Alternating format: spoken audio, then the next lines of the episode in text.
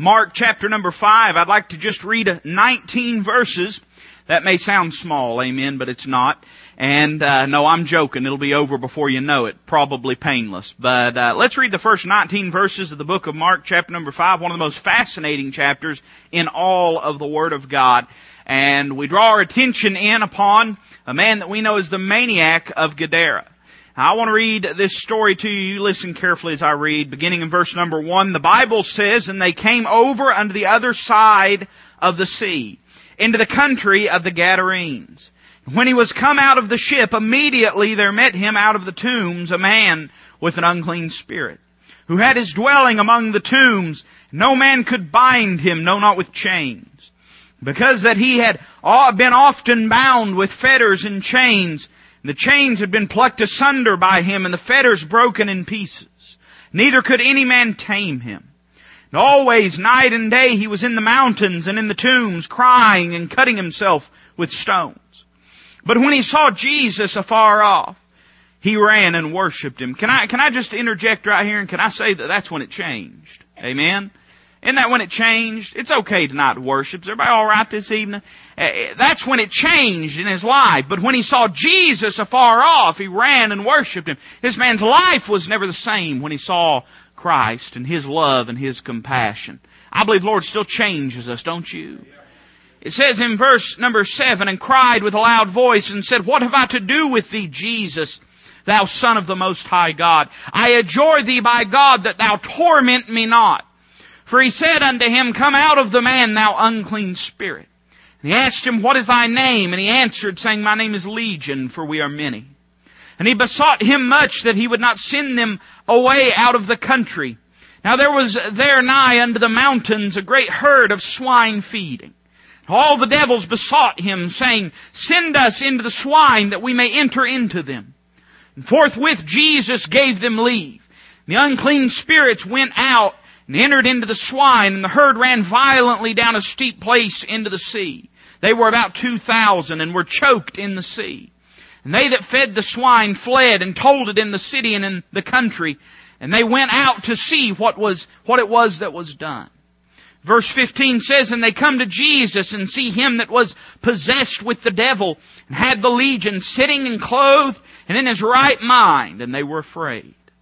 And they that saw it told them how it befell to him that was possessed with the devil, and also concerning the swine.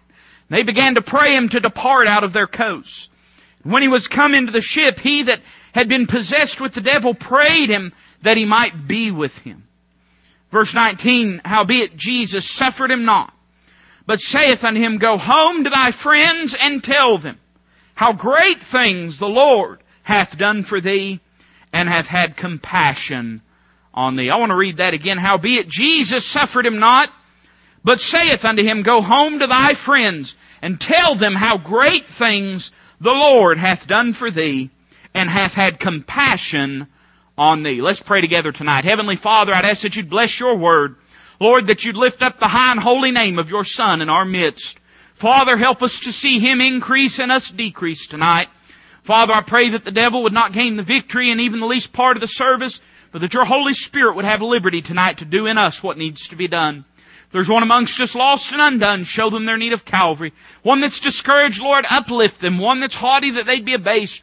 But God, whatever it is, we pray that it draws closer to you, Lord. We know if it's your will that it will. Father, I just pray that you do it in a way that bring you glory and honor. We love you tonight, Lord. We ask all these things in Christ's name. Amen. Most of us have read this passage very many times.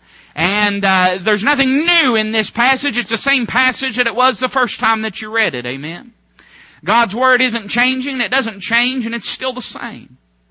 But tonight I just want us to look at this phrase in verse number 19 where the Lord tells this man that he has recently healed from demon possession, from devil possession, and changed his life and renovated his existence and made him a new creature.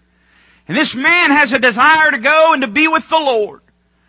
But there's a job that's left for him to do. Can I say I was thinking as we were uh, singing that song or listening to Melissa sing that song, Heaven's getting sweeter all the time. It, it seems, and I'm not by any means an old man. I feel like it sometimes, but I'm not. Uh, but as I'm living, it seems like heaven just continues to become more and more real. Somebody say amen right there if that's true in your life. And it seems as though there's more and more of a heart's cry like, like John said, even so come quickly, Lord Jesus. But I'm conscious that you and I, brethren, we have a job to do while we're in this earth. We have a responsibility. We have something that God has called us to do. And I believe in this passage we have an idea of the job that God has called me and you to do. The Lord did not command this maniac or former maniac to go and build a vast church. He didn't command him to go and start a new denomination. He didn't command him to go and feed the hungry and uh, shoe those that had no shoes on their feet. He didn't command him just to go around and do good. He didn't command him to go around and spread joy, although I believe all those things are probably good things uh, in some way or in some respect. But what the Lord commanded this man to do was one singular truth and one singular job, and that was to go home and to tell his friends what the Lord had done in his life. We live in a day that has cast off testimonial soul winning. We live in a day where it's been boiled down and watered down to just a simple five point thought straight out of the book of Romans or the book of uh, uh, Psalms or uh, any number of the books of the Word of God. You say, preacher, you opposed to that? No, I'm not opposed to it. But I'm saying this. God puts an emphasis on testimonial soul winning.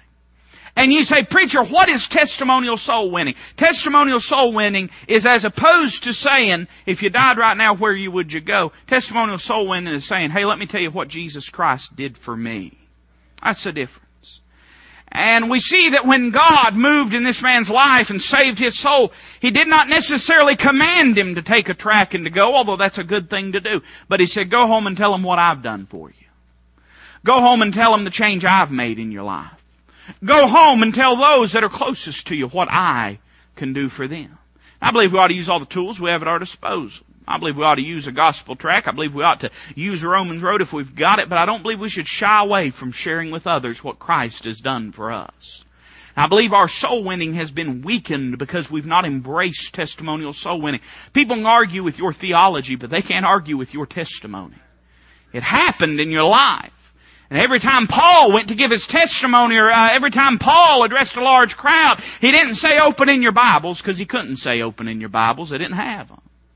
And so instead, he rather stood and beckoned with the hand, and he said, men and brethren, and it will always go something like this. I was on the road to Damascus one day, and God showed up in my life and shined the light of His Word into my soul, and knocked me off the high horse of my self-righteousness, and saved me by His grace and changed my life.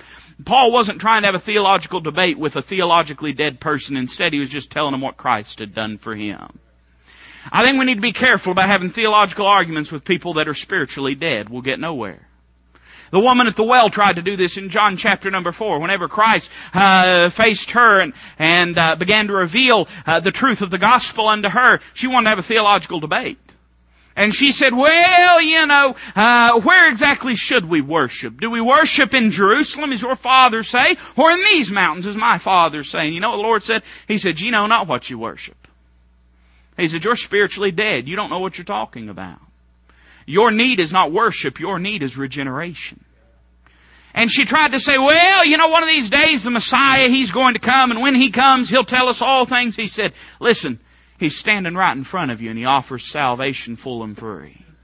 She tried to delay the inevitable, the choice she had to make.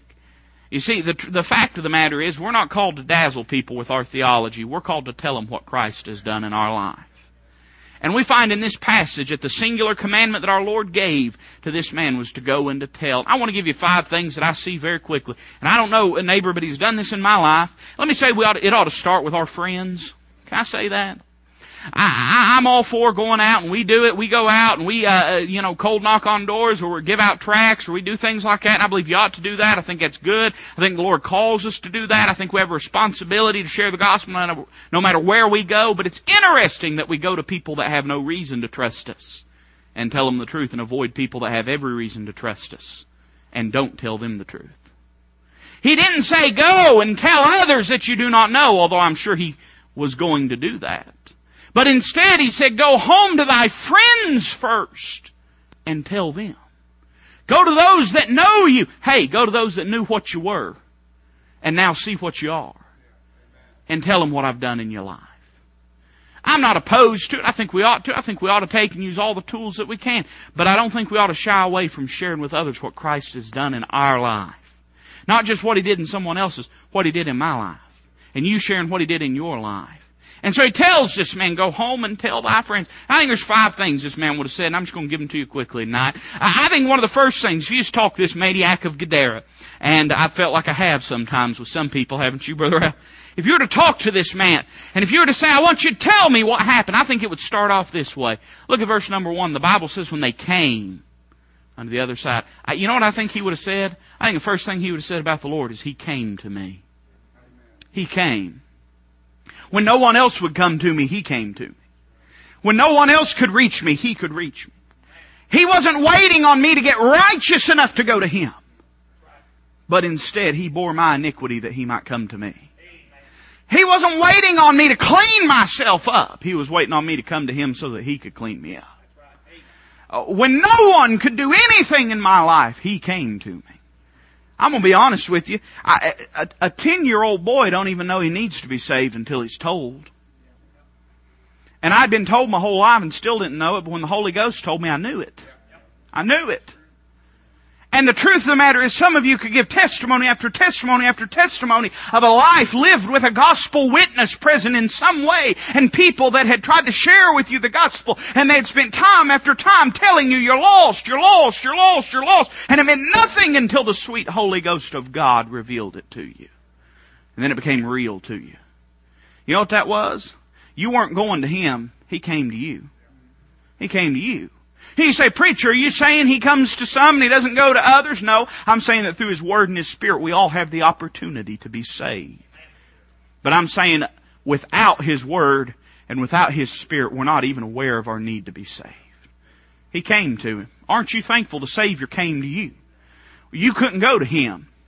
I, I like what the song says, and and I, Brother Care, if you's going if you's going to sing two verses, I wish you'd sung the last one twice. That one's better anyway, amen. But oh, the love that drew salvation's plan, and oh, the grace that brought it down to man, and oh, the mighty gulf that God did span at Calvary. I mean, listen, friend, our arms weren't long enough to reach Him, but His hand is not shortened. Our righteousness could not even appeal any more than filthy rags, but He robed us in His righteousness. Our love knew nothing but the appeasement of our flesh, but His love extended beyond the boundaries of the alienated and hopeless and helpless and eternally damned enemies of God and reached into the heart of the sinner. That's the kind of God we've got. I think first thing he'd say is he came. But I think the second thing he'd say is he cared. He cared. This man was a man whose life was defined by a lack of compassion. I mean, this was a man that society had considered him an outcast. In fact, the Bible uses the, uh, the terminology, it says no man could tame him. And that word implies the idea of disciplining a beast. Almost like if a, if a work mule or a work animal was disobeying and you might uh, take a sapling and uh, begin to beat it across the head or across the back, something to discipline, something to force someone and make someone do something. Literally they had treated this fellow like an animal. He had been, uh, he had been uh, sectioned off into the outward parts of the city and having his habitation within graveyards. He would cry out in the middle of the night and he would cut himself. He had no peace. He had no rest. He had no respect from others. He was a man that was bankrupt of human contact and bankrupt of compassion. Can I tell you, we live in a world full of people that are bankrupt of compassion. We've kind of bought this thing that we live in a gospel hardened society. But let me tell you something. There's a lot of people in this world just waiting to hear somebody cares for them. There's a lot of people in this world that never dream that someone really cares about them. I don't mean someone cares about how they can help them. I mean somebody cares about them without expecting anything in return. You know what the Bible says? The Bible says when they departed out of the ship, immediately there came to them a man with an unclean spirit. Now, you know what I would expect? I mean, in, in my frail, carnal, human mind, if, if I was writing this story, if you used to ask me, without ever reading it to me, if you used to ask me, how do you think this story went? I, I, I'm sorry, but I just, a God as holy as our God, you'd expect him to step away, wouldn't you? I mean, you would expect, here's this man with demons within him. Here's this man, unclean and full of iniquity. Here's this man, I mean, he's filthy, he's covered in blood and scars, he's naked, he's isolated from society, and here's this man, he comes and he runs to the Savior, and I, boy, I'm glad Jesus isn't like me, Ralph. Because if it had been me, I'd have stepped away, you know? I mean, I'm glad the Lord's not like me. We'd all be in a mess if he was like me. You know it? Amen? Now you're gonna go home and wonder what I meant by that. Amen? You're, you're gonna sit at home and you're gonna think, he'd smite me if he had a chance. I know he would. I'm just thankful Lord's not like me, because I know how I would have reacted. And I would have took that step backwards. But the Bible records no such thing to us. The Bible records to us. and it says it there in verse number 19 hath had compassion on me. Jesus cares.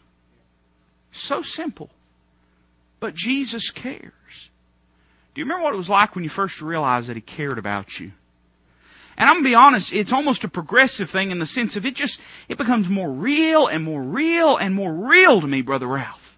How much God loves me and how little I deserve it. I, I mean, it's a shame that when we ain't got nothing else to praise Him for, we can't praise Him for His love. It's a shame. I mean, it's, it's, and I'm not talking about standing up in a testimony service. I'm not talking about shouting. I'm not talking about doing backflips. I'm saying it is a problem in our life when we're not conscious of the love of God and how much He cares about us. You know, the book of First Peter says, is casting all your care upon Him, for He careth for you. This man said, everybody else treated me like a dog, but the Son of God, He loved me. Everybody else pushed me to the outskirts of society. I was a reject and a reprobate.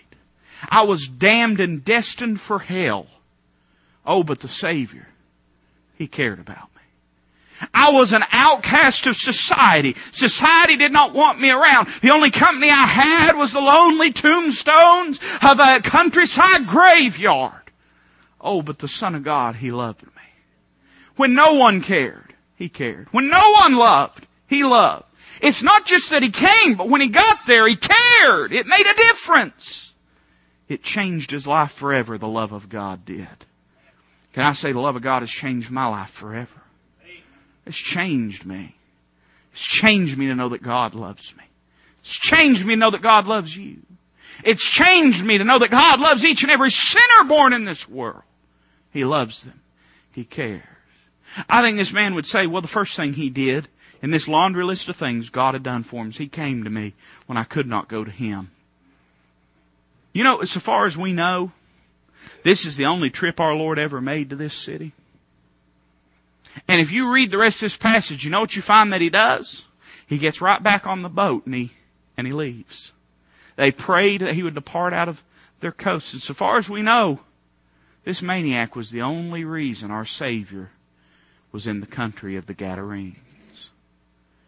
Do you know if you were the only one, he would have still came? I can see it. You forgive me. I know this ain't really sermon manners. But I, I can just see it, Brother Ralph. I, I can see that man sitting there. And I can see the look on his face when he sees the Savior coming. Here's this man that just calmed a raging sea. And he thinks to himself, I bet that man can do something in my life. And he sees this man and he comes and steps off the boat into this sinner's world. And he drops everything that he was doing and he runs headlong and he falls at his feet and he worships him. That must have been an awe-inspiring thing. But let's fast forward the story to something I think was a little more awe-inspiring for this man. Can you imagine the look on his face when he saw the Savior turn to leave and he realized that he came all that way just for him. can, can, you imagine? I, I mean, can you imagine what ran through the mind and heart of this former maniac?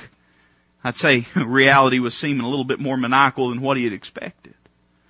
When he considers that the Almighty Son of God came all that way just for him. I'm thankful I'm not the only person that can be saved, Brother Ralph. I'm thankful. But boy, it does this sinner's heart good to know that even if I was, He still would have done it. Even if I was, He still would have done it. Even if I was the only one, and even if you were the only one, He would have still done it. You know why that is? It's because He cares. It's because He cares about you individually. It's because He cares about your life and your heart and your soul. It's because He careth for you. I think He'd say a third thing, Brother Ralph. I think He'd say He came. I think He'd say He cares. But I think He'd say, you know what? He cures. He cures. The Bible says in verse number 8 that our Lord said, come out of the man, thou unclean spirit. Down in verse number 13 we have the actual uh, casting out of the demons recorded. But you know what I believe that this man would have said? I believe this man would have said, the Son of God, He fixed the problem. You know the problem with most sinners? They don't know what the problem is. They don't realize, they're not aware. They know something's missing. They don't know what. And they know their life is skewed and topsy-turvy. And they know there's no peace. They know there's no joy. But they don't know what it is. And I don't know what this man's life was like. We have no introduction to it other than what's given in uh, Mark chapter 5 and in the other two gospel accounts. And they all begin basically with this man as a maniac. But at some point in that man's life, he hadn't been. Probably at some point in his life, he had been just like any of us. I do not know what got him in this situation. I do not know what it was that caused him to open his life and heart to demonic possession. I do not know what it was that caused him to turn his back on those around him and consequently those to turn their back on him. I do not know. But let me just, let me just use a little sanctified imagination and say, you know, it could be he got that way because he tried everything else. It, it could be that this man's path began when he, when he was aware of his sorrow. It could have been that this man's pathway began when he was aware that something was wrong in his life and he began to try to fix it. Do you remember what the Bible says about the woman with an issue of blood? That she went to many physicians and she spent all that she had upon physicians, all of her living. She'd tried everything. I imagine if you were to know this maniac's name, there probably would have been a time in his distant past when you could have found him in the tavern trying to drink a peace into his life. You might have found him at the sorcerer's tent trying to find some type of narcotic to solve his soul's angst. You might have found him down at the houses of ill repute trying to find a relationship that could satisfy his life. You might have found him in various situations. You might have found him there at his job working diligently to try to fill the hole in his life with money. You might have find, uh, found him as he started a family and gained some in his life that he could love and care for, hoping that that would solve his soul's desire. And you might have found a lot of things. But in Mark chapter 5, we don't find him in any of those places. In Mark chapter 5, we find him in the graveyard where he's given up hope. We find him with a self-destructive attitude and self-destructive actions. But it's here he found a cure. You see, all those other things didn't work. And probably this man could give a testimony to another man on his path to a maniac's existence and he could say, you're trying liquor, but liquor won't do it. You're trying illicit relationships, but illicit relationships won't do it. You're trying narcotics, but narcotics won't do it. You're trying to fill that gap with family relationships and that's good, but those won't solve it. You're trying to solve it with money in your life and you're trying to solve it with prosperity and you're trying to solve it with good works and you're trying to solve all these things, but come to me and let me show you a man that has a cure for what you're going through. Let me show you a man that can fix it. Let me show you a man that can give you peace. You know, oh my goodness. Boy, that's really what we just need to get back to, Brother Ralph. We try to dazzle people with our theology. When people aren't looking for theology, they're looking for peace. We need to get to a place where we come to people and we say, let me tell you about a man that can give you peace. Let me tell you about a man that can forgive you of your sins and change your life and give you something that no one else and nothing else can. That's what changes lives. That's what changes existence. I believe he'd say that this man, he came. I believe he'd say he cares. I believe he'd say he cures. But I believe he'd say he creates a new creature when he saves him. Verse number 15 says that when they saw the man, that he was clothed. Boy, it ought to tell us something, shouldn't it? I'm not, I, I mean, I'm not here to be a bad guy, but that ought to tell us something. That on the one hand, you have a man in his right mind and he's clothed. On the other hand, you've got somebody that's not in their right mind and they're not. That's simple. That ought to make sense to us. But it says that he was clothed in his right mind, seated at the feet of Jesus. What a change. What a change. That was what drew them out of the town and out of the countryside. That was what drew them from far and wide. It wasn't a theological discourse, but it was a supernatural change that had taken place. I still believe when God saves a man, He changes him. I know that's not in vogue, and I know people don't like it, and I know, I know that that blows a lot of professions right out of the realm of common sense. But I just can't escape the Word of God when it says, if any man be in Christ, he is a new creature. Old things are passed away. Behold, all things are become new. Try as we may with circumstances and seeming exceptions and we cannot obliterate this eternal truth that when God saves a man, He changes him. He changes his life. I believe that this man could have said, He changed me. He created a new creature. He made my life new. I want things I didn't want before and I hate things that I used to want. I love things I hated and I hate things I love. My whole life is different since the Savior came in. Things that I used to had no interest in, I can't live without. And things that I thought I couldn't live without, I have no interest in any longer. I believe that he would have said he creates. But I believe he would have said one more thing, and I'm going to close. I believe he would have said he commissions. We come full circle back to verse number 19. But you know what really that the Lord did for this man? We tend to think of a commission as a responsibility rather than as a purpose. You say, what's the difference? What's the significance? If I was to ask you this, how many of you want a responsibility? You'd all say, no thank you. I mean kids, but they don't know any better. Amen. They don't, they don't know what responsibility is. They say, yeah, I want some responsibility. Go mow the yard. Amen. Even that's exciting for the first little while. And then they grow up and realize it's just like that bad day when you're driving to work and you're behind someone slow. It's just like that, only for hours at a time and it don't get no better. You gotta do it every week or two. Four or five if you can manage it like I do. No, but if I was to say, how many of you want purpose in your life? That'd be something entirely different. You say, what's the difference between responsibility and purpose? The attitude of the person carrying out what's been given to them. That's the difference. You can see it as a burden if you wish. But this man, newly born again, a new babe in Christ, he hadn't been taught to be jaded yet. He hadn't been taught to be backslidden yet. He didn't know no better. He just wanted to serve the Lord.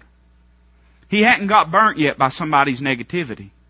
He hadn't got burnt by someone's lack of service. He hadn't got burnt by this, burnt by that. He hadn't got burnt by somebody's backbite. He didn't know no better. He just said, I want to do something for you. Let me just be close to you, just where you're at, Lord. And the Lord said, Heretofore you've spent your life in wandering, but now you'll spend it in working. And heretofore you've been a pilgrim with no purpose, but now you'll be a purposed man traveling as a pilgrim. Heretofore you've had nothing, now you have everything and you'll give that to someone else. Go home and tell thy friend what great things the Lord hath done for thee. Gave him a purpose in life. Something to live, something that matters. It's high time we look at our life and ask ourselves, is what I'm living for worth Christ dying for? It's high time we look at our lives and ask ourselves, is what I'm doing mattering in the grand scope of eternity? Say, preacher, are you saying everybody's going to be in full-time ministry? No. What I'm saying is this. I'm saying everybody has a ministry. Everybody. Everybody has a work to do. Everybody has a cause that they are to employ. Everybody has a job in the body of Christ. We all do. He commissioned this man. You know what I think this man would have said? Because this is just how kids are. I mean, if you let a kid, and I'll go back to what I was talking about, if you let a kid mow the yard, how many of you ever seen a kid do this? How many you ever, when your kid first mowed the yard, your child, when they first mowed the yard, they wanted to tell everybody they had mowed the yard. Did it, did that ever happen? I mean, they was excited. They want to tell Mama and Papa, I rode on the riding mower, I got to mow the yard. They didn't know any better. They hadn't learned to hate it yet like us adults. They didn't know no better. And uh, if I know kids correctly, and I, I used to be one, they probably went to school or went to their friends and said, let me tell you what happened to me. Let me tell you what I got to do. And they might have even had some friends that said, boy, I wish I'd get to do that. See, they hadn't learned the drudgery yet. It's just naive, just children. You remember what it was like when you first got saved? And you didn't know you were supposed to dread church. You remember what it was like when you got saved and you didn't know tithing was a burden yet. You remember what it was like when you got saved and you didn't know it was embarrassing to tell people about Christ. And not only did you do those things, you did them happily. Not only did you do them happily, but you want other people to be saved so that they could do that too. You see, I, I, I kind of believe he would have went and said, He gave me a reason to live, and He can give you a reason to live. He came to me when I could not go to Him. He cared about me when no one cared for me. He cured me when nothing could cure me. He created in me a new creature when nothing was anything but death. And He commissioned me and gave me a purpose in life when my life had just been wandering and just been loneliness. I think you and I got to get, I think we got to get back to just going and telling our friends what great things God hath done for us. Most of us, if we'd stop and think, we'd never run out. Most of us could do more convincing the sinner of his need of salvation by sharing the reality and presence of God in our life than we ever could by trying to dazzle them with our theology or trying to hamstring them into a forced profession. If we just tell them what Christ can do for them. I, am afraid that sometimes we're not willing to because we're afraid Christ can't do for them what He did for us. I'm afraid sometimes we won't employ this strategy because we're afraid that they're gonna accept the Savior and He's not gonna be for them what He was for us. That's just doubt is all that is. because God's made a promise that He's no respecter of persons. He will do in the life of our family what He's done in our life. He'll do in the life of our friends what He's done in our life. And He'll do in the life of our coworkers and our neighbors. On and on we could go to an infinite, uh, a mass of hearts in this world and reach them with the gospel of Jesus Christ by simply telling them how great things God hath done for us and how He hath had compassion on us.